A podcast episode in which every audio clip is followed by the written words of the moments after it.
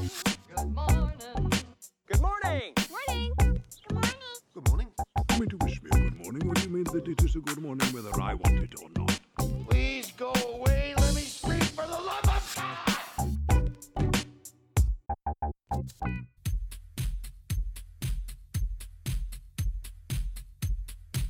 I don't know where we're going to start with this, Ben. This is not what we had planned, and, and where are you right now? Uh, I'm at home, uh, nursing a, a lovely positive COVID test. So I'm, I'm doing the right thing. Uh, uh, you know, avoiding avoiding the KFC drive-through, which is, I have to say, the toughest thing I've done the entire lockdown. It's very upsetting. It's the most positive thing you've ever done. Yeah. I'm, gonna- I'm actually going to lose weight. It's outrageous. well, you know what? There's only one thing I expect from you on this episode, and that is a Peter Finch impersonation from Network. Um, I'll let you work up a sweat first, which shouldn't be hard because you've got COVID. Yeah. yeah, it should be fine. Oh, now. well, there's no mucking around. The show must go on, and we have a guest at the desk, and uh, we'll get to her in just a moment. But g'day, everybody. Welcome to Good Movie Monday, the weekly podcast dedicated to nerdy cinematic ramblings. My name's Glenn Cochran, and coming to us from afar, as you've guessed, is Ben Helwig, who goes by the name of Finch for this episode. It's good to see you, mate. Should I uh, slip in now that I am not that familiar with the movie network? So a lot of these, a lot of these references are going right over my head. You're just determined to sab- sabotage me every week without fail, motherfucker. Yeah, it's because you don't tell me what you're going to be doing for the intros and stuff. You like to throw, you like to throw me under the bus. I just like to return the favor. It is my favorite thing to do. Sitting here with me at the desk, in your place, I guess we'll say. Uh, she comes all the way from Sydney. She's a performer and a producer, the lovely Belle Larkham. How are you? Hello. I'm very happy to be here. Thank you for joining us. My pleasure. The question has to be said um, Are you on the show today because we're talking about television, or are we talking about television because you're in Melbourne and we snagged you? No, I flew down to Melbourne. I heard this episode was happening and I got here as quick as I could. You're missing out, Ben. happy to keep the seat warm. Just, uh, it's, uh, you know, the, it's the the universe conspiring against me. I've always had, I've always had a feeling that uh, everything was against me, and uh, this show has just proven it.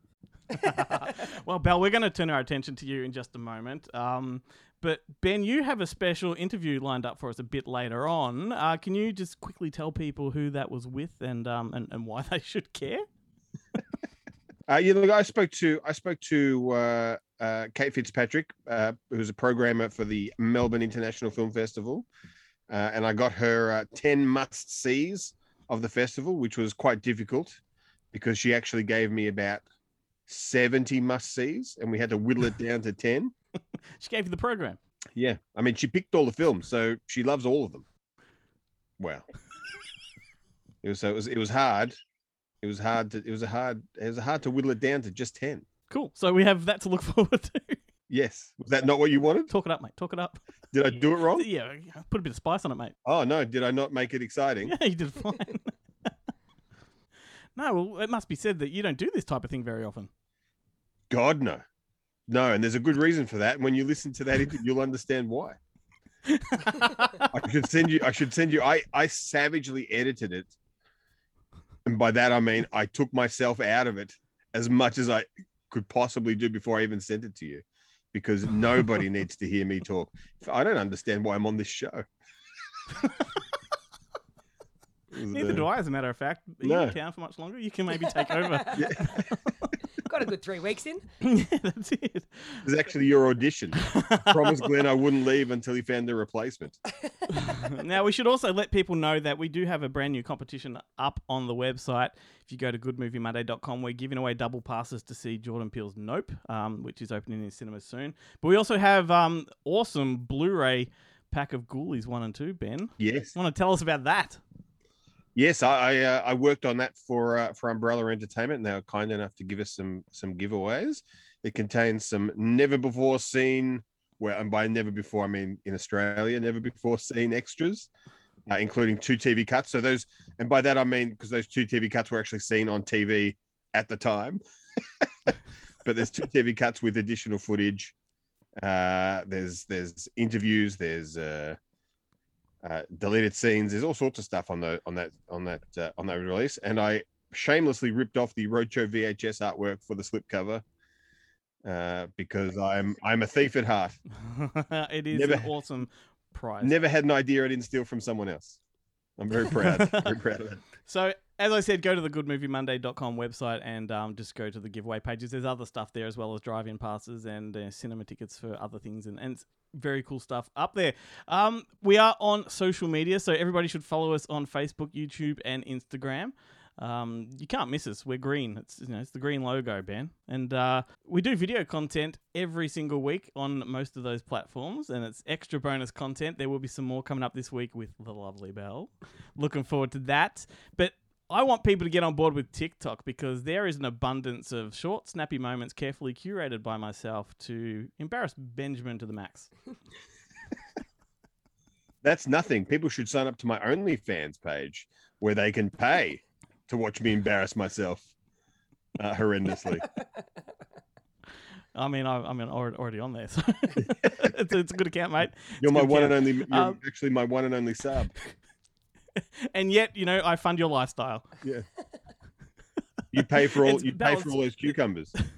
Yeah, that's right. oh, I can't segue now. Thanks for that, mate. I was going to say, Belle, it's fair to say you're addicted to TikTok as well. you fucking love it. And OnlyFans. and your TikTok name is Slice of Salami, right? Slice of salami. Yes, that is my TikTok Which name. is weird because your whole OnlyFans name is um, Taste My Salami. So. but Belle's just clocked up over a million like likes on TikTok. That's phenomenal. Yeah, it's actually bonkers. I don't think my brain's really caught up with it yet. I can't believe that so many people just want to sort of watch me live my life, and I feel so honoured to get to you know chat to everyone every day. I mean, we've got a pretty dismal uh, TikTok account there, Ben, so we don't know what that's like to have people, you know, follow our every move. Well, you know, and you, I, I gotta say, you know who's to blame. Like, admittedly, most of the content is me embarrassing myself, but you're the one that decides to put it up there. yeah. hey, I do it for me. Yeah. It's a maybe labour I of should. Maybe we should just introduce a new. I've seen what what seems to work on TikTok. Maybe we should do a like a new thing where I just fall off the chair every week and hurt myself. People do seem to like that. Kind of We could do that. Or you can, like, take your pants off and put plates on your dick, and we can pull a little tablecloth from underneath. Uh, maybe a saucer. I don't know if. I don't know if a plate would, or like a like a you know like a thimble cup, like a, a sippy cup, but that I'd say sippy cup, but that would get me into trouble. It certainly Uh, would. Uh, well, everybody, keep listening to the show because we have our regular segments coming up. We have Guillermo Troncoso from Screen Realm up in Sydney with our movie news update. We have the three Boneheads from the Bonehead Weekly podcast in Kentucky. They'll be along to give their spin on today's show. And Jarrett Gunn from Monster Fest will uh, bring you up to speed with what's being released on physical media. But first off, let's talk about why we've got you on the desk. Uh, not only are we talking about films that are about television, but you're in town for a show called Gone Girls. Yes, so Gone Girls is a drag comedy show about Oz Ozpol. Julia Gillard and Julie Bishop face off, and it's about all those secret conversations that happen behind closed doors. Amazing. And uh, you, who did you produce this one with, or who? So Patrick Livesey is uh, one of my best friends from university, firstly, and also the producer. They came up with the show about uh, three years ago. They were on a bus thinking about uh, Julia's misogyny speech, and was like, I wonder if Julie Bishop emailed her after that happened. Did they, you know, did they bump into each other in the women's bathrooms, and what did they talk about? Uh, so uh, we then started from there and just kept writing. You know, what were the emails that went between them, and it sort of blossomed into the show it is today. How on earth did you decide who gets to play who? Well, uh, that decision was already made uh, on my behalf. I didn't get a choice in the matter. Uh, Patrick could do the Julia voice just down pat, so they chucked on a red wig and said, "You're taking the blonde one." right. Did it take much to conjure Julia's voice? uh, Julie Bishop's voice is tough. She's got a quite a posh Aussie accent, and I think I have the you know the other end of that spectrum. um, but I like to think I do more of like a silly comedy campy version of her rather than you know true to the true to the book. Do you want to give us a little bit? Ah, yes. Let me let me prepare. Didn't didn't plan for this. I've got a little survey running, a little survey about the Prime Minister. the three words that come to mind when they want to describe this prime minister. And what do you think the first word is? Liar. Well done. I can actually put in some applause there. Oh, Like, perfect. Yeah, yeah. some, maybe some laughter as well. That'll help. Um, and for someone like Ben, like the good news is that this show is 60 minutes long because, you know, for an old man like him, he doesn't last that. you know. We've got a super cut on TikTok that goes for a minute, so you'll be fine. Yeah. I thought you were going to say that halfway through they start scissoring, but uh, hey, there's a bit of love in every story, you know. That's for you to come and find out. Well, it is Planet Gasworks, and that is Insecure, and that is from what dates is that playing? that is from July 28th, next uh, this Thursday, until August 6th, the following Saturday. Fantastic. And people can get their tickets at gasworks.org.au. Head over there and grab your tickets now. Um, you're here for the whole show, though, so we have the pleasure of having you at the desk. I'm looking so much forward to this. We're going to talk about some movies. Fuck yeah. So let's throw it to Jarrett and then we'll get straight into it. Hey, this is Jarrett, and welcome to PE class. Now, it's a pretty quiet week for new releases this week. There's only one distributor releasing new releases on home entertainment, and that distributor is Viavision through their imprint films label. Those titles include Ken Russell's dark, grim, and somewhat erotically charged movie Whore, starring Theresa Russell. The very cool things to do in Denver when you're dead with an all star cast including Andy Garcia, William Forsythe, Christopher Walken, Christopher Lloyd, Treat Williams. It's a huge cast, it's a great movie. Nobody's Fool with Paul Newman, and Music of Chance with James Spader and Mandy Patinkin, a really underrated movie. Lastly, they're also putting out a box set, one that Glenn spoke about in a few episodes back when he interviewed Jim Sheridan. That box set's four Irish films by Jim Sheridan and includes My Left Foot, The Field, In the Name of the Father, and The Boxer. Anyway, that's it for me for this week, so until next time, stay physical. Now what you gonna do when you get a snack attack? How'd you keep away from junk? How'd you keep them off your back? And when it's time to treat your belly, get off the beaten track. Time to find a new direction, time to down a snack pack. When the snack attack hits you, you got the facts. There's nothing does it to you like a snack pack. When the snack attack hits you, you know you got the facts. There's nothing does it to you like a snack pack. If it wasn't for Snack Pack, the kid would starve. Ben, it's pretty much a all imprint release this week. Uh, there's nothing wrong with that. Um, but do you think there's a podcast in the world that talks about Nobody's Fool as much as we do? I don't think so. I think there should be there should be more, and there should be entire podcasts dedicated to uh, things to do in Denver when you're dead and the music of Chan. Just those, and that's it. That's all you talk about every week. Well, I mean, they're multifaceted movies. Hmm. You know, it's been 14 years since Paul Newman died. I want to bring it back to Nobody's Fool, by the way. Um, I'm like in my head still surprised that he's dead. Like my, my brain hasn't processed that one yet. Do you get that? Like, No, I thought he died a long time ago. he did 14 years ago. that's right. Son of a bitch. Just go with me, mate. Go Well, with like, me. Paul Newman is is one of those people. He looked, he looked, he was, he's like the opposite of like Robert Redford and George Clooney and uh, Brad Pitt.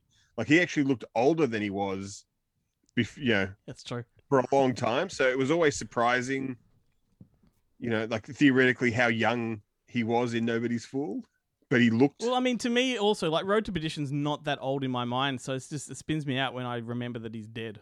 But anyway, yeah. Well, in, in my head, I'm I'm 16, so you know, it's, which makes everything you do inappropriate. yeah.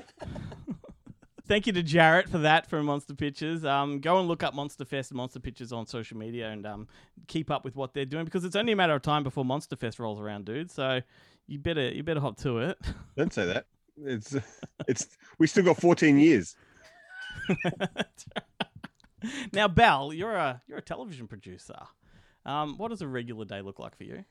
Oh, that is a tough question. Every day is different, but I would say my average day consists of, you know, first hour toast and coffee, second hour kicking my feet back. No, it's um it's a lot of chatting to people, which is why I kind of love the industry. A lot of talking.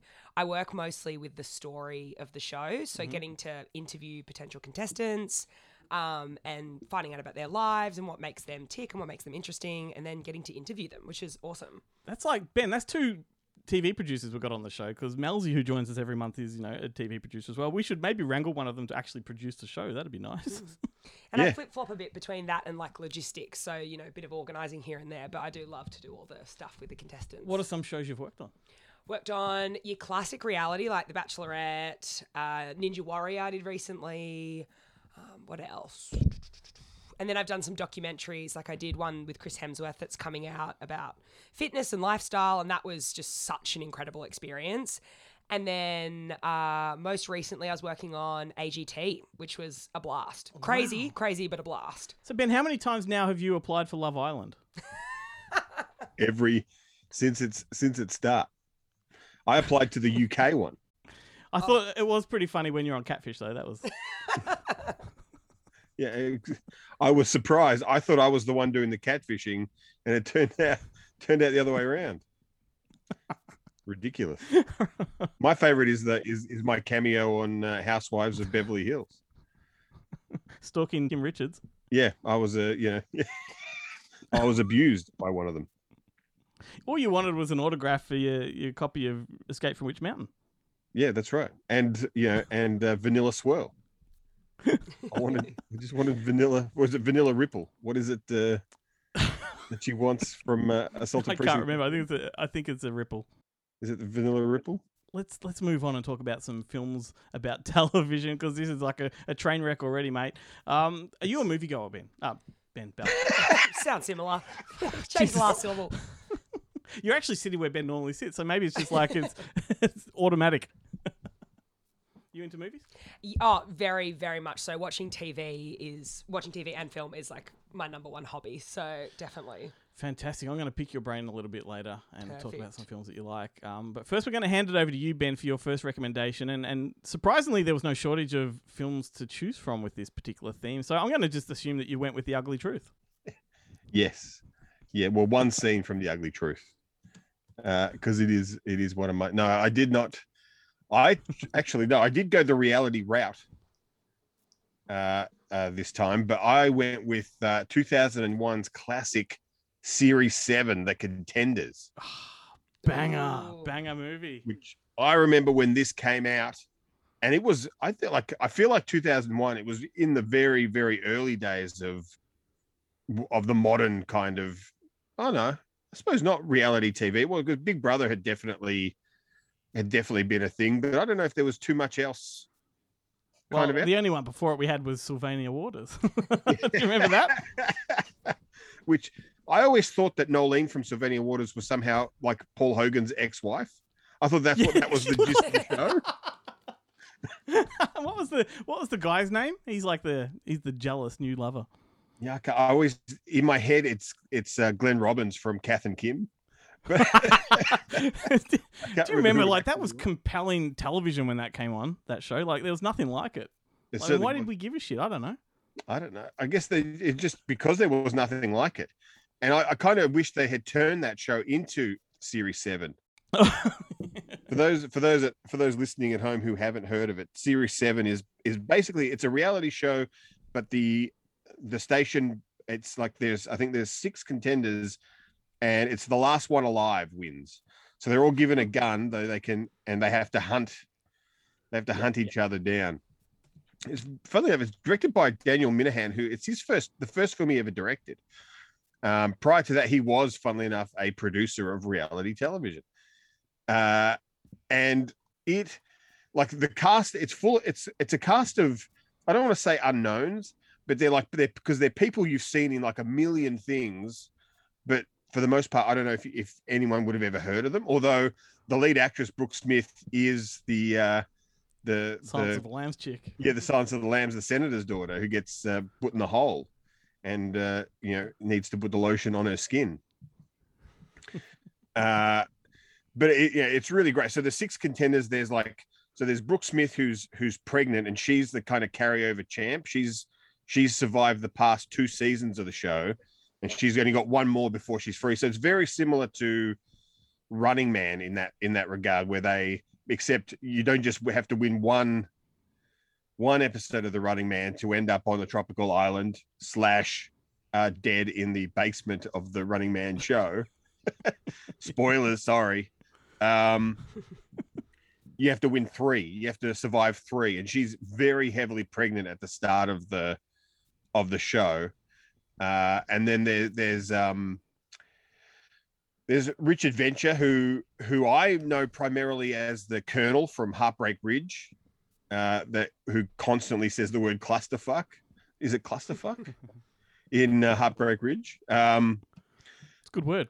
it's a good, it's great. It, it works really well in, in Heartbreak Ridge. Merritt Wever from Studio 60 on the Sunset Strip is in it. Uh, and uh, the, the the standard though is Mary Louise Burke, who I've never heard of. I don't know what else she's done, but she's she's kind of like the most fierce competitor, but she's also like the mousy nurse. She's like a, she's like an ER nurse or uh, who uh, is actually like incredibly uh, sadistic and vindictive. It's, it's really it's really it's really well put together. Like a lot of fun. Um, definitely worth checking out. I don't know how you can get it. I don't know if it's if it's available anymore. Like I had to I- that was good of you to pick a movie that nobody can find. tough. Figure it out, people. Go to op shops. There's probably a copy on video. I had to dig out. I had to dig out my old VHS. Yeah, damn straight. Because that did come around at a time when, like, I think Big Brother was sort of not far away. But there was another movie called My Little Eye. Do you remember that? And that Yeah. was a reality TV show, one a bit similar but more horror. Cool. Well, there's it's kind of um like do you remember the tenth victim? That's what I always no. thought it was. It was like that's an Italian movie with uh Marcello Mastroianni and um uh, Ursula Andress where they're but it's like it, it- it's exactly the same.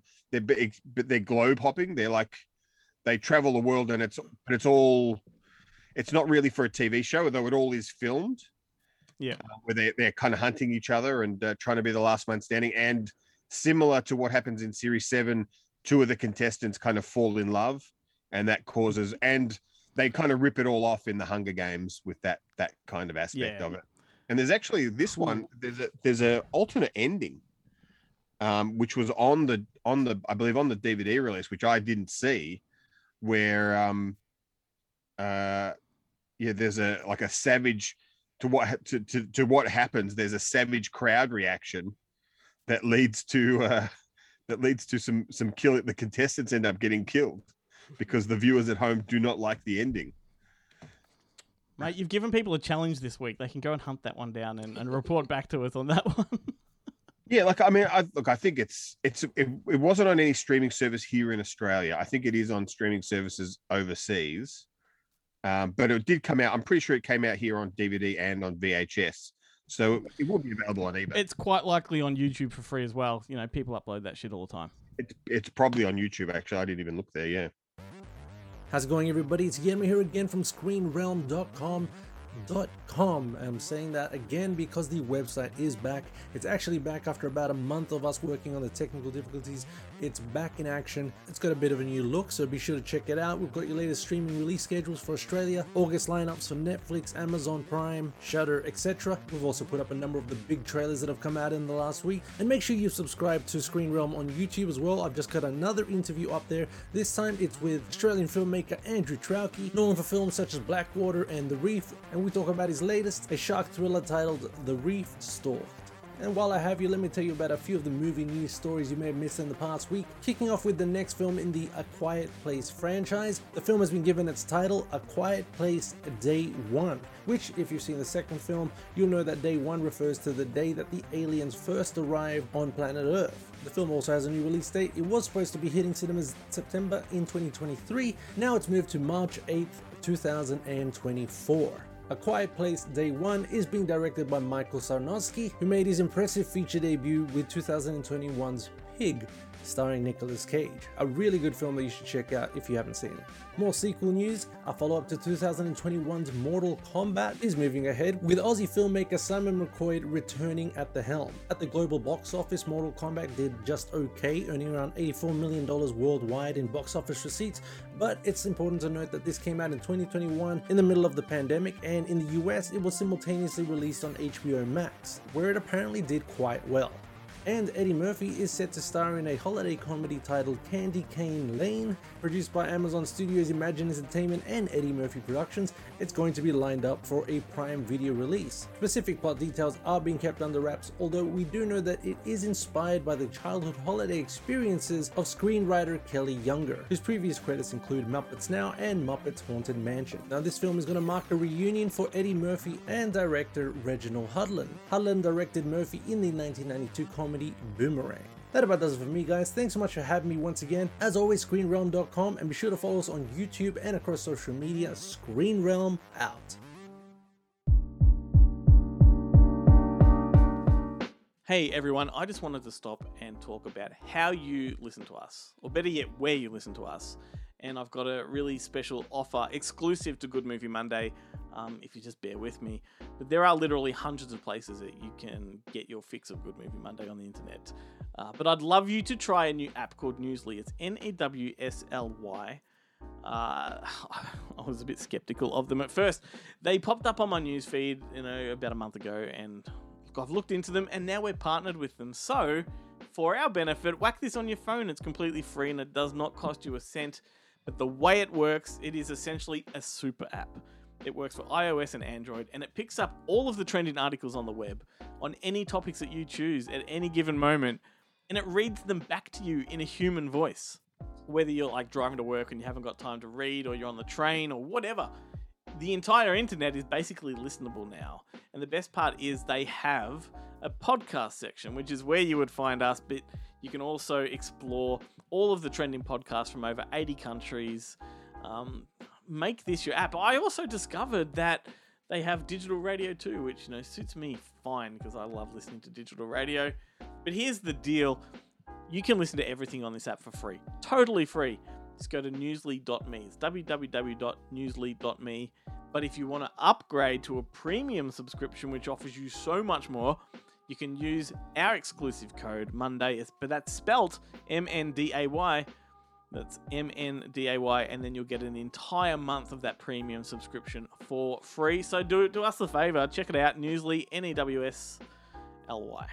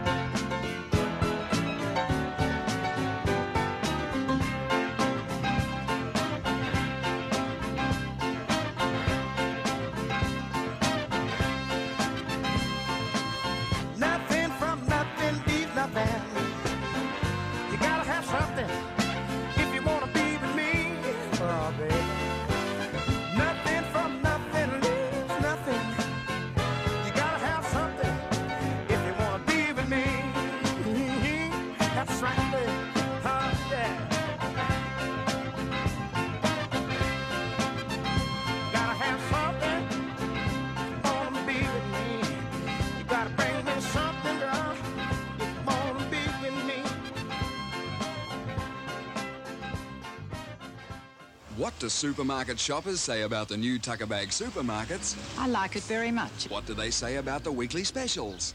I'm amazed at the prices. Weekly specials like Rosella canned soup varieties just 75 cents each, Softex toilet tissue $1.49, sides of lamb only $1.99 per kilo. Support your local independent Tucker Bag store. It's part of your community. Good on them, I say. Tucker Bag, where you'll pay less and enjoy it more. Hell yes, something peppy to put a spring in your steppy. nothing from Nothing by Billy Preston, mate, from the To Die For soundtrack. I know you're a fan of that one. I am indeed. That's um that's when Gus Van Sant is not in wanker mode. That's like a really good movie. the thing that's so I'm ashamed to admit about To Die For was that I remember when it came out and I remember thinking, geez, Nicole Kidman's gotten old. And now I look at now I look at her and I'm like, Jesus, Nicole Kidman is so young in this movie. It's ridiculous. it's a banger. And Joaquin Phoenix, before anyone knew who the fuck he was, That he actually made me physically ill. Like because there's you know there's that there's that scene in the movie where the camera kind of like pans in on him like really slowly and he's got this really kind of sleazy look on his face and he Mhm. just but he also looks like he's like high or stoned or something like he just looks totally dopey and it just it like it used to really upset me when i saw that scene Oh, just- how did let's know, um, let's take a break from the television stuff for a moment and talk about MIFF because last week the Melbourne International Film Festival revealed their 2022 program, and as you said before, uh, you had a chance to catch up with Kate Fitzpatrick. Um, do you want to lead us into this one? I think you've done it. You've just done a pretty good job. Job. You've taken away everything I was would have said. just there. So here we are at the quite exciting first night of the Olinda Film Festival, which will last three and a half Hey, wasn't it the first MIFF? Yeah, it is actually the first Australian-wide film festival of its kind ever held.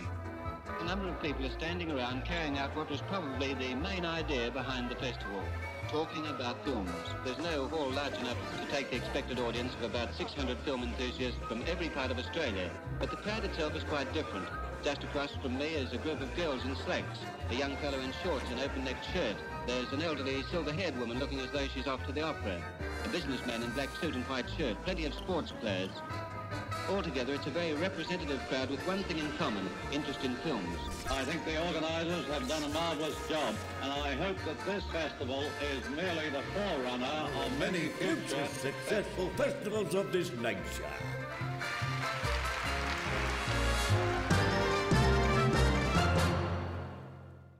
Thanks for doing this, Kate. Uh, I really appreciate it. Uh, my pleasure, Ben. It's great to be here. Um, I did look. I've known you for a while now, Mhm. and the entire time I've known you, you've worked at MIFF. I am curious as to how how that all happened. How did you get? How, what's your origin story at MIFF? Oh God. Um, well, actually, I was working at ACMI before that um, in their film programs team, and then I got seconded to the events team where I looked after MIFF because you know ACMI's a venue for the festival, and uh, then a couple of years or a year after that, not even a year, um, Michelle approached me and asked me to apply for a job they had going in their programming team um, as their program manager. Right. And yeah, I got the job. So, And did that did that upset ACMI? That got um, I mean, they, of course, they were devastated to lose me. As if they wouldn't, but um, no, I mean, it was it was great. I, I had a great time at ACMI. I left on really good terms. It was just this other opportunity came along, and I I took it. It was one of those weird things where the interview was terrible. It was via Skype. I was overseas with my sister. The sound fucked up. Everything was awful. Her kid was screaming in the background. I couldn't hear what anyone was saying. I was just thinking, this is the worst interview I've ever had in my life. and then I went to Italy with a friend and got a message in Palermo that I'd got the oh, job. job. Must have said something right. Amazing. Hopefully, you're wearing pants. Like that is always a problem with Skype interviews that people don't wear pants because it's just just uh, top down, and then they get up for some reason because they forget. yeah, no, I wasn't even tech savvy enough to realize I shouldn't be fully clothed. So, course, yeah, I mean, it's it's like when you you know, it's like the rules when you read the news. Like none of those newsreaders wear pants. yeah, of course. Like I have it from authority from people who work in the news that it's that's it's fact. I would be very upset to find out that any any that did actually. Yeah. But speaking speaking of uh, urban legends, I did hear a, a- an urban legend about MIFF that for six months of the year it's the slackest job in the world, and then for the other six months of the year it's mad panic. Is that uh, I mean, yeah, there's for six months of the year, there's very few of us at MIFF. So it's really just the programming team, marketing, and Yeah. partnerships, I think. Yeah. So it's mostly, and you know, as soon as we're done with this one, you know, Toronto hap- happens, we start watching stuff all over again. again for the new one? Yeah, it never stops. Yeah. yeah, it, it does. You have this kind of, oh, I mean, I've got heaps of time. I can watch that whenever. And then, you know, in the last six months, it's like, oh shit, I've got all this shit to watch. I need to like, I need to do it now. Yeah. you always do it two days before uh, the materials are due.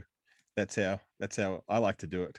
Yeah, I mean, it's just like high school. I always did my homework the morning I had to hand it in. So it's just my life. I, I always staunchly believe we never really leave high school. So I'm really living that truth right now.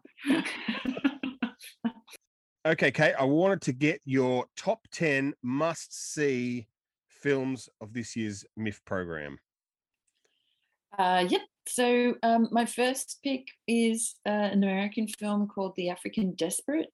Um, this is a film by visual artist Martine Syms, um, and it's just this terrific satire of the art um, art college scene, I suppose, um, ab- about which I know nothing, but it's a really terrific um, set over a 24 hour period. Um, this great um, central protagonist is um, she's got her um, master's um, and she's dealing with a whole bunch of resentment from the noticeably white I guess panel that that um, she's dealing with, and the whole thing is like she's she doesn't want to go to her going away. There's a big going away party, but she does. It's this really fantastic kind of messy party, um, and it's it's just really terrific. It's really some acerbic stuff, and obviously Martine Syms has had that kind of life, so she's drawing on a lot of her own experience for it.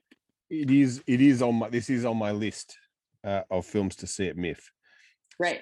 Uh, excellent, excellent number a good start, Ben. number one. What's what's next? What's number two? Our opening night film of an age is just magnificent, um, and everybody should see it. Uh, if you don't see it at opening night, there'll be plenty of other opportunities to see it throughout the festival because it's a Premiere Fund supported film by Goran Stolevski, who's actually got two films at MIFF this year, one of which premiered at Sundance earlier in the year. Uh, you Won't Be Alone in the night Ah. shift program, which is also excellent. Um, but Of an Age is a, a very different film to that. Um, and it's it's one of the best Australian films I have seen in a very, very long time. I think it's really exceptional. Number three. De Humani Corporis Fabrica is was one of my favorite things that I saw. I think it's really exceptional filmmaking. Um, it's by the the same film team who did Leviathan, which was at MIFF, I think, in 2013, maybe 2014. I always Um, get in trouble with Leviathan because there's the Hellraiser doco and there's the film with Hector Elizondo. And Yeah, I always think that people are talking about whatever one they're not talking about is the one they go on it and they're like, oh, He- Hector Elizondo did that? no. Oh. But this Um, is a, like this is like inner space meets like animal rest, like not like real medical emergency type. Uh, Yeah, yeah. So there's lots of laparoscopic cameras used, um, and it's just it's it's wild. Like it's it's truly the the, the real Cronenberg of of the of the year. so number so at number four. Okay, um, Tori and Lokita, uh, which is a, the new Dardenne brothers film about um, a woman and a young boy who are struggling as refugees in Belgium. They're trying to stay together, um, and she's her uh, status has been denied, her visa's been denied, so she gets in in with these rough crowd doing some illegal things, and she and the boy are separated, and they try and get back together, and it's it's just beautifully done. Again, non-actors um, in the in the title roles, but it's typically a beautiful film from them um, and and really you know devastating as well so Okay, excellent. And number five. i would be remiss if i didn't choose a film from the melbourne on film program because it's a program that's very close to my heart.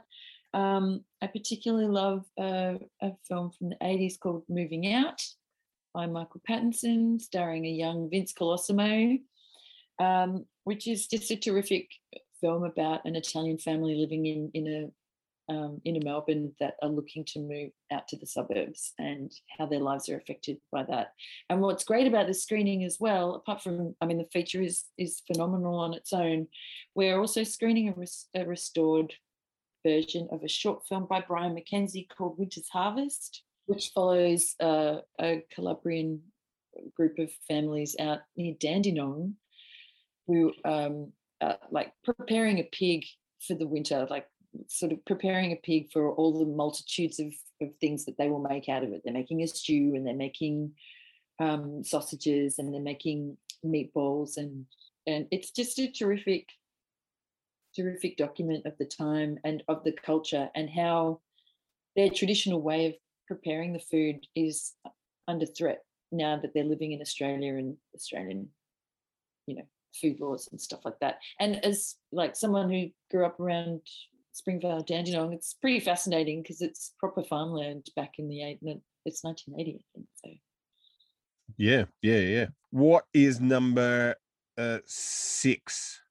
um, After Sun, which is in our Bright Horizons, uh, it's playing in competition. Um, it's it's just a, the most beautiful film. It's by a Scottish director, Charlotte Wells, and it stars Paul Mescal. Uh, it's just this really lovely uh, father-daughter story. Um, them going away on holiday, but also flashing forward in time with her reckoning with her relationship with her father. It's just a very beautiful, beautiful film.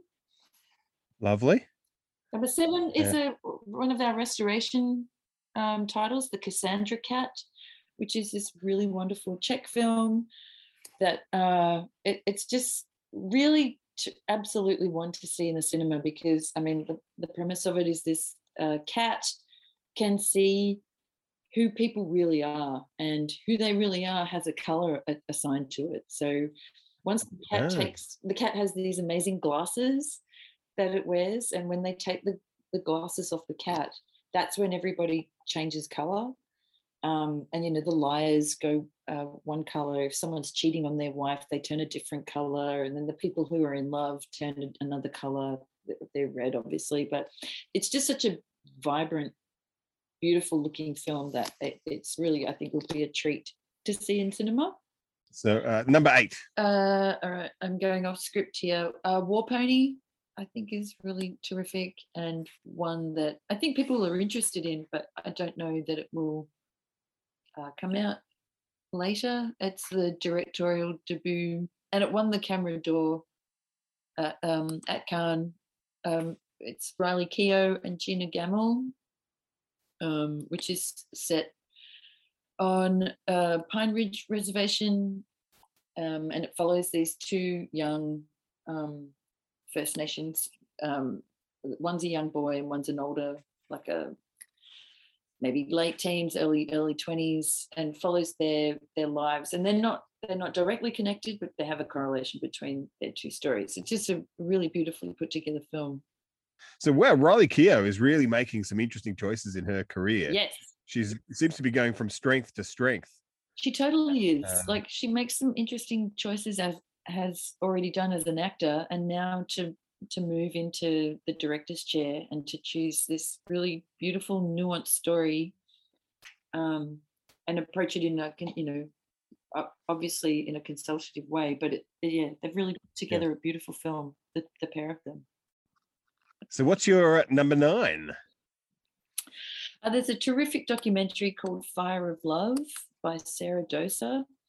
Um, and it's a beautiful, uh, almost entirely archival footage. I think it's actually it is. It's all archival footage of the um, Katia and Maurice Krafft who met um, and married um, and kind of bonded over their mutual love of volcanoes. So all of the footage is footage that they took. Um, it's narrated by Miranda July and it's a really terrific, obviously beautiful looking documentary, but a really beautiful love story as well. And one of the screenings is at IMAX, which I would strongly advise you should try and get to that because seeing this on the biggest screen possible is a must. Okay, last but not least, number number ten. Um, well, I'd love to give a shout out to one of our virtual reality pieces. It's a very beautiful piece. It's the only one that we're doing in person. Everything else is online on the XR Gallery, which I obviously strongly urge everyone to check out. But Gondwana is this magnificent, beautiful, interactive virtual reality piece that's going to be installed at ACMI in the Swinburne studio for a 48 hour period. So it's going to be ticketed through the day and come in for 20 minute allotments. Um, and you you see the Daintree forest change over time, um, obviously in regards to the effects of climate change. Um, but the idea is that you visit multiple times. So what we're doing is if you have a ticket, it, it's free anyway, but you just need to allot the time to yourself. If you have a ticket through the um, peak period, which is 10 a.m. to 10 p.m., you can come back late in, in the evening and it's just a first come, first serve basis. And the idea is to come back and see where it's what changes have made have have been Oh, made so it kind of that it kind of goes in real time, like not in real time, but in like throughout Yeah. the day. So you're you don't see it all in that 20 minutes. It changes continuously throughout the throughout the ex- exhibition. Oh wow, fascinating. every every every hour is like six months or something so it, it changes Right. this period um, and there's a really fantastic which uh, you can only see at the end there's a finale part to it as well Right. So the theme of this week's show, Kate, is uh is TV on film. Have you got any uh any film to, that you want to recommend for our listeners? Uh, yes, look, you know, I, I tried to think of something else in the meantime, and other things came up, but really, I'm going to stick with my original choice of Morning Glory, starring the wonderful Rachel McAdams. That is one of my Harrison all-time favorite. Ford. Oh, great, great, great, great. I mean, Diane Keaton, Harrison Ford. What's not to love? What? Yeah, and every the entire support cast on that TV show is amazing. Like the guy, I don't know what his name is, but he's in a bunch of films. He plays the weatherman, Oh God, and he's in like he's in like Finding Forrester, and he's in something new, and he's in so many movies. He's in The West Wing. He pops up in everything. He's great. Um, and I do I like it when movies tell me that Patrick uh, Wilson is good looking. Because yeah, I- it's often like.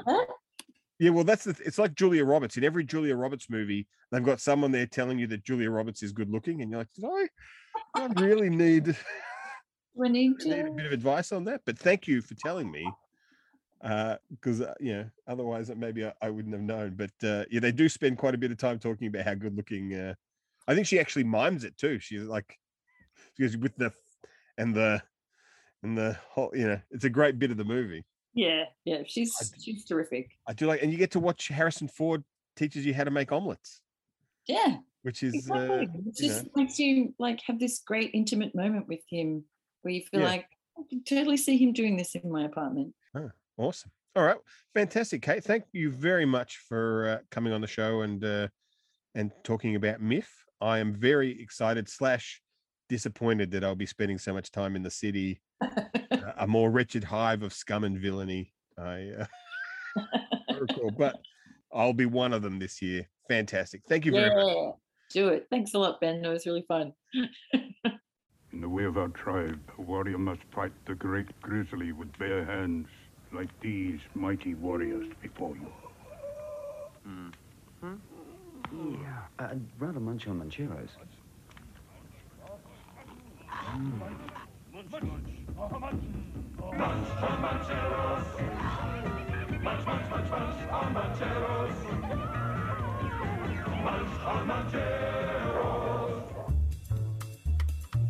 Welcome to Bonehead Weekly Fun Size, where there's only one good movie about television ever made. Oh, I disagree. I disagree. I You can disagree. disagree all you want to. We were arguing right before we record, started recording. Chad started screaming, "Push record! This is gold!" Because uh, for for for our uh, good movie Monday listeners, we both James and I already knew what Joe was going to pick. well, for the problem segment. is, is I'm not. I, it. I, I thought about doing something different, but it really is my favorite movie about television ever made. It's Network. Sidney Lumet. Yeah. Sidney Lumet is one of my favorite actors. It's written by Paddy Chayefsky. Uh, Sidney Lumet It's one of my favorite directors. It's written by Paddy Chayefsky, who was a freaking soothsayer and guessed everything that was going to happen in broadcast and journalism and media. And it has a murderer's row cast, and it's one of the best acted, best directed, well-made films of all time. Network. So uh, I'm gonna go next. Better 'cause than I that. Fuck soap dish. Oh no, I'm gonna go tell you what's better than Network, and then James can, and James might get mad at me if this is what he steals. Uh, I wanted to go about a film that uh, I just recently watched, and it's one of those ones from my childhood that still holds up. I have been getting a lot uh, lately where I watch movies from my childhood that just don't. But 1992, Stay Tuned is not one of them. Oddly enough, I knew you were going to do Stay Tuned Stay too. I could have called both of these, With but go ahead, John talk about Stay Tuned. and Pam Dawber, uh, and then uh, And uh, the Jeff- Fiddler.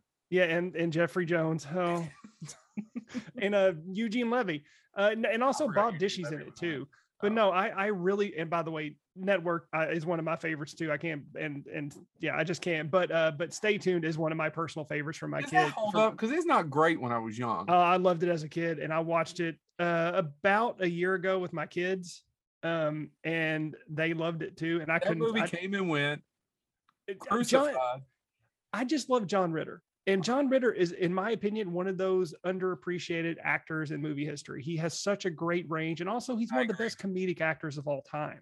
He just And- was only successful on television. I Yeah, mean, he I shouldn't say that. He's in a ton of movies, but people remember him for a lot. Yeah. Right. Yeah. No. And so if you if you're not familiar with Stay Tuned, I'll get it get over it real quick. It's about a husband and wife who are not getting along with one another. Uh, The man, the husband, is obsessed with TV, and he makes a deal with the devil for a big screen television. And a result of him getting sucked, uh, the big deal is he gets sucked into the television, and he has to survive for a certain amount of time, or his soul ends up in hell. You say he makes a deal and gets a bigger TV for his Bigger soul? TV and a satellite dish. Man, I tell you. and the TV and Hey, you know, I may love this movie. I may need to revisit it. and the TV that is in in this is nowhere near comparative to the TVs you can get nowadays. The 90s peoples. Yeah. James, what's yours? You all are both wrong. Sure, Network was foreseeing the future, and sure, Stay Tuned involved Was the devil. foreseeing the future. Foreseeing the Forsee- forsooth, uh, and a nod. Uh, but but both of you are wrong. The obvious best choice for best movie ever about television and television stations was directed by Jay Levey and starred both Michael Richard and one Alfred Yankovic. Uh, okay. You've got it all on UHF. I am sorry. I don't Stay care. tuned. Stay tuned is superior to UHF. I'm sorry, I can't hear you over your wrongness. You, maybe, is there an adjustment? Okay. that?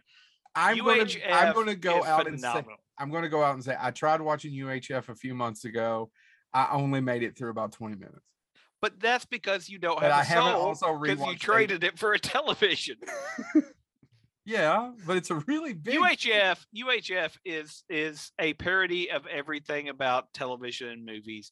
And it if you're a Weird Al fan, it's essential viewing. It is it has been re-released. It was not a hit when it came out. It was it tested better than Batman, but somehow underperformed. 89, buddy. We talked all about it. Go see our 1989 episodes, Bonehead Weekly. This has been Bonehead Weekly. We got it all on UHF. Fun size. Now, Bal, I was going to let you go next with your movie of choice, but the Boneheads went and stole two of my recommendations. So I kind of want to go and, and pick up what they've dropped. Um, but of course, let's thank them. It's Joe, Chad, and James from the Bonehead Weekly podcast. You can find their show wherever you get podcasts from. Uh, they do a video presentation of it on YouTube as well. That's where I would I would highly recommend you go and look at. Uh, so Chad first took Stay Tuned, Ben. That was gonna be mine. That's a bona fide banger of a movie. But I, I can let that slide. But it was James, the filthy motherfucker. He took UHF from me, and I had told you long before that they delivered their segment that I was gonna do UHF. So I'm not gonna let him have that glory. So that's my first recommendation. Weird Al Yankovic's UHF, uh, previously known as the Vidiot from UHF in Australia. And that was actually the original title for the film was The Vidiot, which um, Weird Al proposed that as the title, and the studio knocked him back because they thought it was too stupid. It's like, did you even see the movie? Yeah. But this movie is more or less a parody of Sidney Lumet's Network. Um, still waiting for your im- impersonation, by the way, Ben. And Network was, of course, Joe's choice back then, so it's all swings and roundabouts. It all comes back. But Joe was right. Network is like one of the great social commentaries of its kind. It kind of even predicted where we're at now with, you know, media and, and the way the world is. But in my mind, few comedies come as close to genius as UHF. did you thrash this VHS as a kid like I did, mate? I watched it a lot. I used to I used to love it. Like I was because I was a big Weird Al fan. Yeah. To the point where I used to listen to his like the comedy tapes and sing them at school in a very embarrassing manner. And to the point like I didn't even I was I wasn't even smart enough to get the references. Like I didn't even know the songs he was like taking the piss out of. I was just like I thought it was a long time before. It was a long time before I realized it was a parody of Network.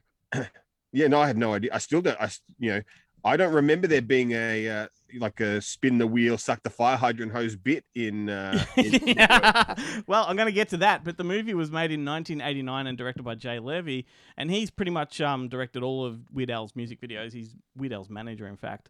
But this is where the network side of it comes into it. Um, the story has um, him playing. Uh, well, it's, it's a network type of. Uh, TV station, like a, a down on its luck, insignificant kind of um, station that's on its last legs. And Weird Al's uncle wins its ownership in a poker match, and then he gives it off to his nephew because he doesn't know what to do with it, and that's Weird Al. And then suddenly Weird Al sort of brings the ratings right back up and makes it the number one station in town because of his outrageous programming, which is what you were talking about. Things like Wheel of Fish, Conan the Librarian. And most hilariously, like Stanley Spadowski's Clubhouse has got to be one of the greatest things I've ever seen. That was hosted by The Janitor, which was played by Michael Richards, arguably the best thing he's ever done. I think Kramer holds nothing on Stanley Spadowski. It's one of the greatest comedy characters of all time. But then he goes and programs commercials for brands like Spatula City and Plots Are Us Mortuary. Like it is just a banger comedy. And then, you know, to create some drama, you have the big network boss that wants to take over the station and buy it out and bulldoze it. You throw in some Fran Drescher, and there's a midget cameraman called Noodles McIntyre, and then an outrageous stereotype karate master called Kuni. And uh, the parodies are endless, and it is just hilarious. There's uh, Gandhi too. I think uh, you and I can agree that's one of the funniest moments ever put on film. yeah, yeah. So yeah, uh, we've agreed this is a staple part of our youth. Here's some fun facts for you, Ben. This was one of two movies that showcased the talent of Emo Phillips, and that to Emo, me, like he's one of the he's like one of the greatest comedy minds of a generation, and, and still is. And it's one of only two films that showcased the talents of the Kipper Kids. Do you remember the Kipper Kids? No, no. They were like an avant-garde comedy troupe, um, and they had like elongated jaws that were like prosthetic, and they were also featured in Forbidden Zone, the um, yeah, right. the yeah. Richard Elfman film, and they're the guys that do the whole "Oh, oh, oh, oh," you know, and that's all they do is they make sounds with their mouth. And a bit of added, added trivia: one of those guys, the, the one that's still alive, is um, married to Bette Midler. So there you go, a little bit of uh, Wow. trivia for your next trivia night, there, Ben. I wonder if I wonder if that makes it means he's the father because Bette Midler's daughter is in a, one of the films that are playing at MIFF, and she looks exactly like Bette Midler. And I was I, in my head, it's James Caan from um, uh, for the boys, but I don't think uh, I think that was that was just in the film. I don't think she was really. Yeah, well, no, they've they've been married since the early '80s, so you know Maybe, there you maybe, go. yeah, but um, her dad. I want to. I, I was. You, you're missing out right now, Ben, because I was going to propose a challenge for this episode because one of the most famous foods in this movie UHF was the Twinkie Wiener sandwich, which is an outrageous concoction. Uh, you're not with us, so we, you're going to have to do this with me alone, Belle. Maybe we'll bring my wife into it, and on Tuesday night's video on our uh, social media, you can watch us tempt a Twinkie Wiener sandwich. Wish us luck. I cannot begin to tell you how upset this makes me. Good Movie Monday is made possible with the support of people like Viewlorium. Viewlorium is a streaming platform for rare and obscure movies, and it's absolutely free. They also have a catalogue full of kids' flicks, classic movies, foreign cinema, and more. Visit viewlorium.com today to see what it's all about.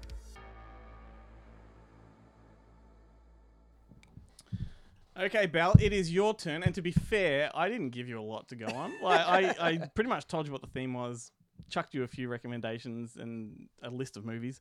I'm dead keen to hear what you came up with. Beautiful. So I am normally a bit of a trashy film kind of gal. So The Ugly Truth isn't really far from what I normally watch, but I thought, you know, I'd up my taste levels a little bit for this. Uh, so I went with The Truman Show. Absolute classic. Um, mostly just because I uh, just wanted to think about the logistics of how they, you know, if that was real, how it would have been done. Um, so Truman Show is about uh, Jim Carrey, who uh, plays Truman Burbank, who finds out his whole life has been televised as a reality TV show. Um, and I love, I remember when I first saw it, I just loved it. I thought the idea was genius. And then now for the rest of my life, I've just been, is that a camera? Is everyone watching me? What's going on here?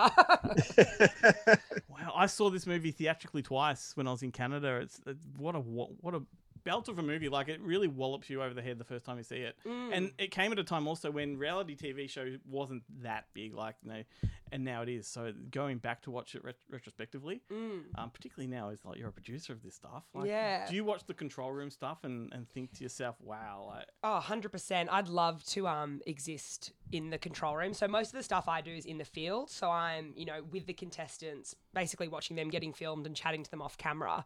Um, and then you go back into the offices where you suddenly see it all compiled and all the different cameras running.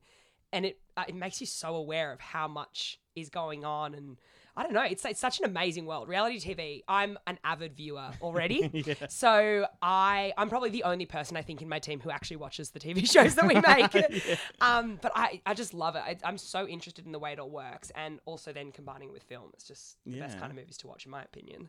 what, are you a fan of Truman Show? Yes, yeah, I, I, I thoroughly, I, I really liked it when it came out, but I, I don't like, I'm not like a, like the the rabid fans of it. Mhm.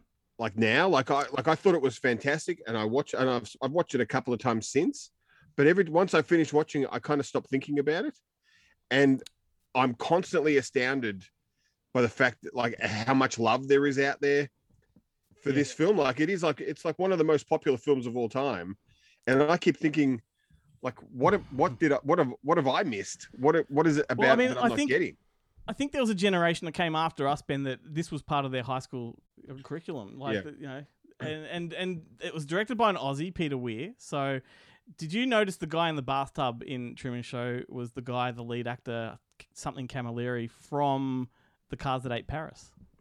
No, no. I, you know what? Funnily enough, the thing that sticks most strongly in my mind is uh, Ed Harris's beret. I was really impressed by like the you know the reality show director with the with the beret. That really, I was like, fuck, I want to be that guy. I want to wear the. I want to have the artistic merit to be able to pull off a beret. I um I know one of the first iterations of it because it's based off the Twilight Zone, a couple episodes of the Twilight Zone. Um, it was gonna be originally a lot darker, and then they sort of edited it up to be a bit lighter in tone. And I would love to see a version of it. I imagine just- that would have followed him to death. Yeah, oh, pretty much. Yeah. Yeah, like the entire life of Truman. Wow, that would be awesome. It was written by um, Andrew Niccol, the guy that did Gattaca and Lord of War. He had a very similar kind of vibe going through everything he wrote. Was very sort of a uh, heightened sense of reality and everything. Good choice. Well, thank you. Good choice. It did. Int- it introduced me too to to who- what's that guy's Noah Emmerich, the, the guy who plays the best friend. We, we spoke about him a few months ago. Yeah, who, who is the brother of Toby Emmerich? Yeah, yeah, that's right. And every time I see him in a film, I'm like, it's the guy from the Truman Show. that's the guy from the Truman. Like that's that's who he is. He he. The best bud with the six pack Yeah, of beers. That is. yeah. uh, yeah. I don't know. I don't know where. Nice I- segue, mate. I know where that was going. I kind of lost a bit, lost track, lost track of my own sentence. Well, awesome choice, Belle. Awesome choice. Yeah, just just talk over Ben. Just, just ignore ignore the man that's not in the room. I'm on a I'm on a separate mic, so you can just cut me out. It's it's. Uh,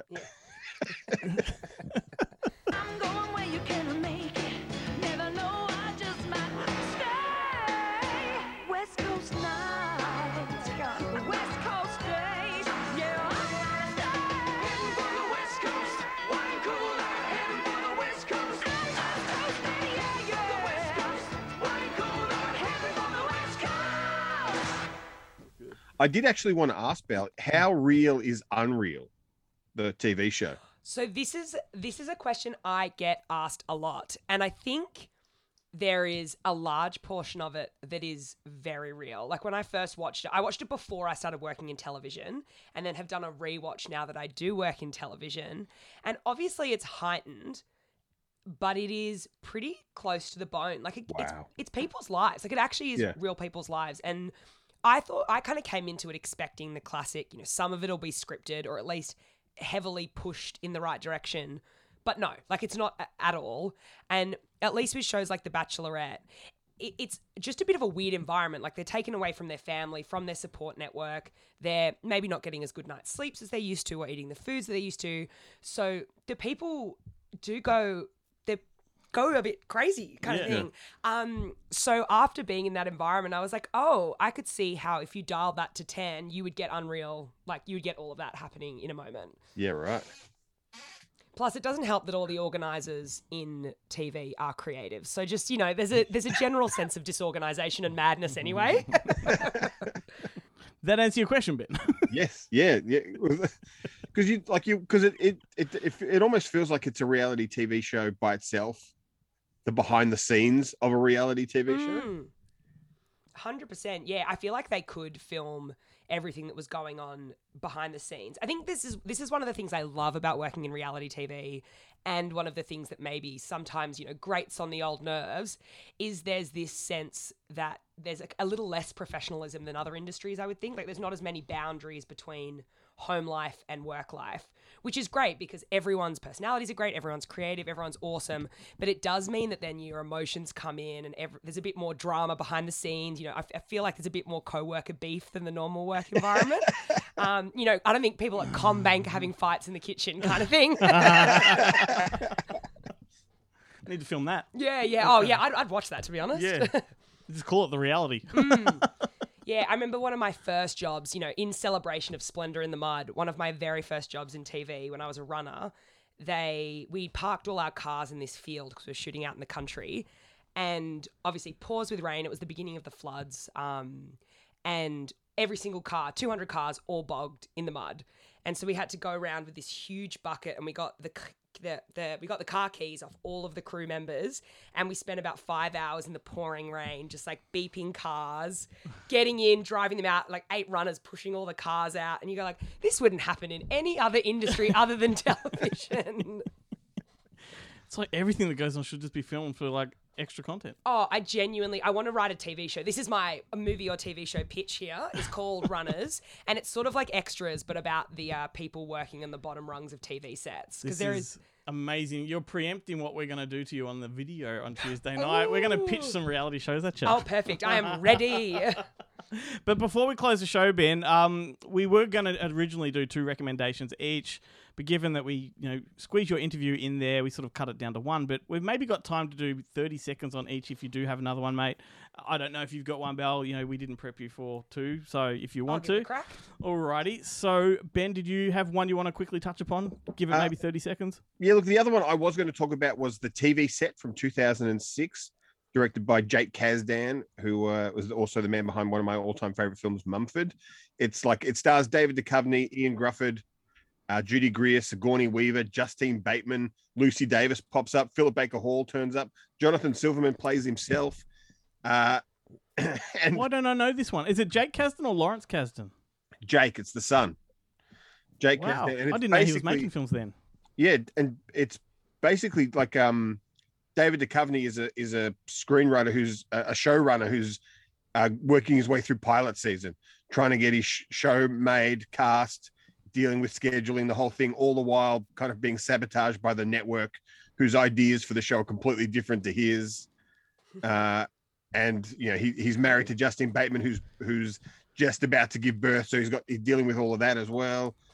Um, yeah, it's a, it's a really good We'll, movie. we'll add that one. We'll add that one to our Letterboxd account so people can um, go and check it out if they forgot what it was. And one of the funniest, have one of the funniest There's no stopping Ben. He doesn't know the meaning of thirty seconds. 30 seconds. No, I was going to say one of the funniest uh, like bits in it is that through the show, the network that he's got the TV show on also has this has a show called Slut Wars, where it's that's their that's their cross that main, one off my list of pictures. main reality show that they're kind of that they're pushing at the time, and so there's commercial breaks for it through the whole thing, and it's hosted by Seth Green.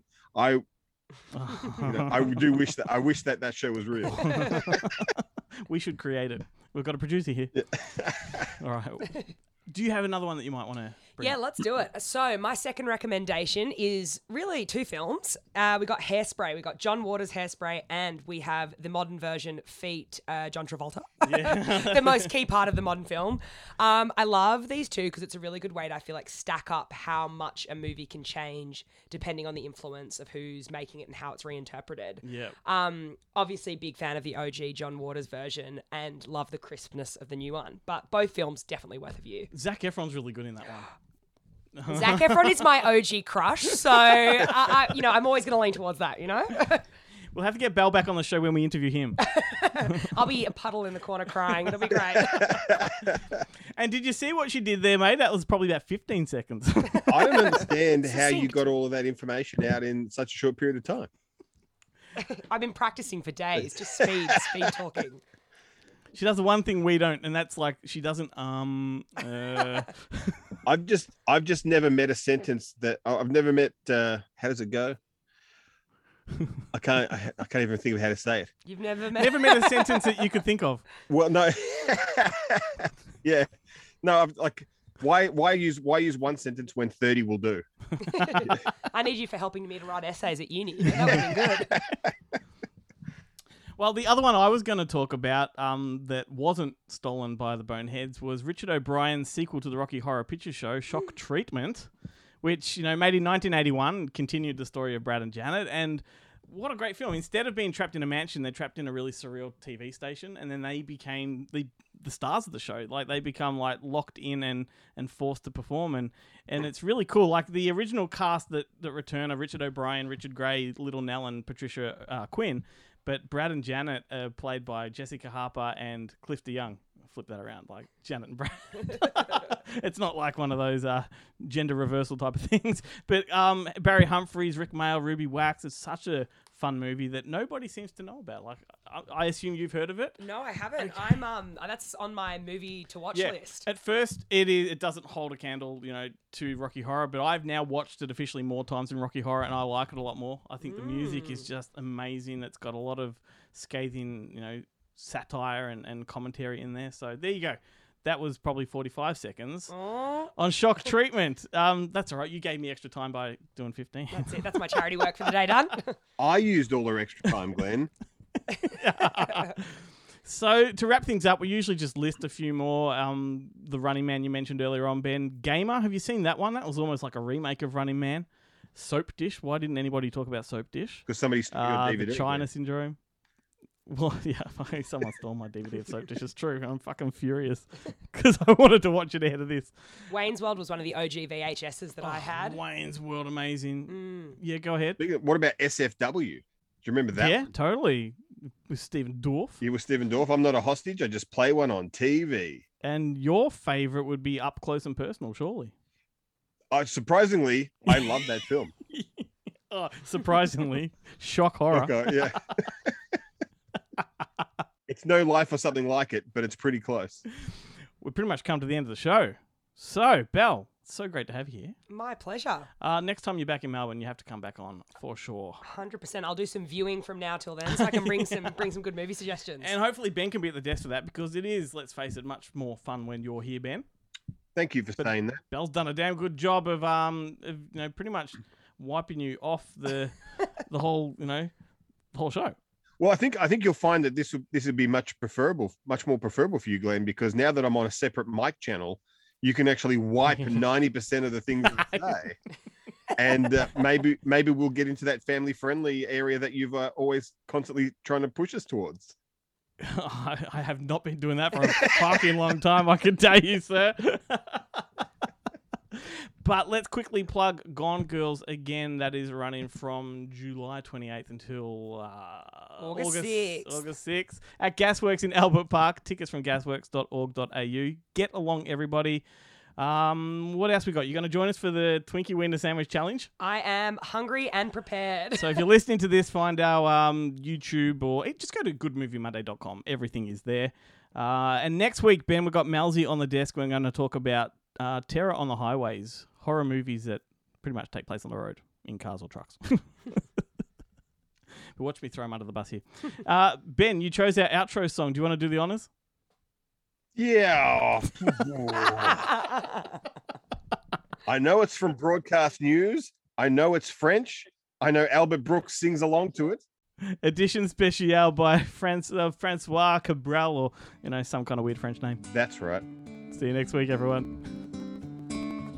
D'abord, il y a cette fille dans la boîte de verre qui dit bonne nuit à demain. Sur un bout de musique, des bons hommes à l'envers, et puis après, plus rien.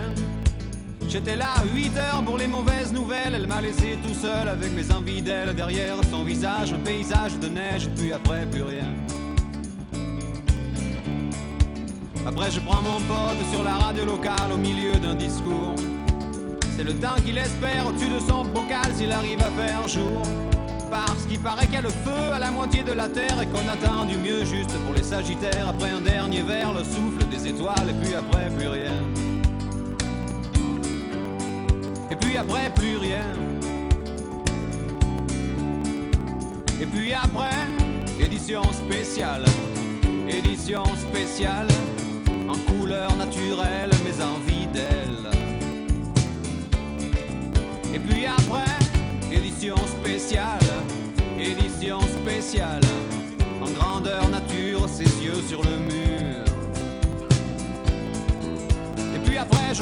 quelqu'un que je connais qui soit encore debout. Faut pas que je me leurre à l'heure qu'il est, on doit pas être beaucoup. J'ai du mal à dormir à côté de personne et le silence ce matin je l'entends qui résonne. Allez salut bonsoir le bruit quand je raccroche puis après plus rien. Et puis après plus rien. Et puis après édition spéciale, édition spéciale. Nature ses yeux sur le mur. Et puis après, édition spéciale, édition spéciale, en couleur naturelle, mes envies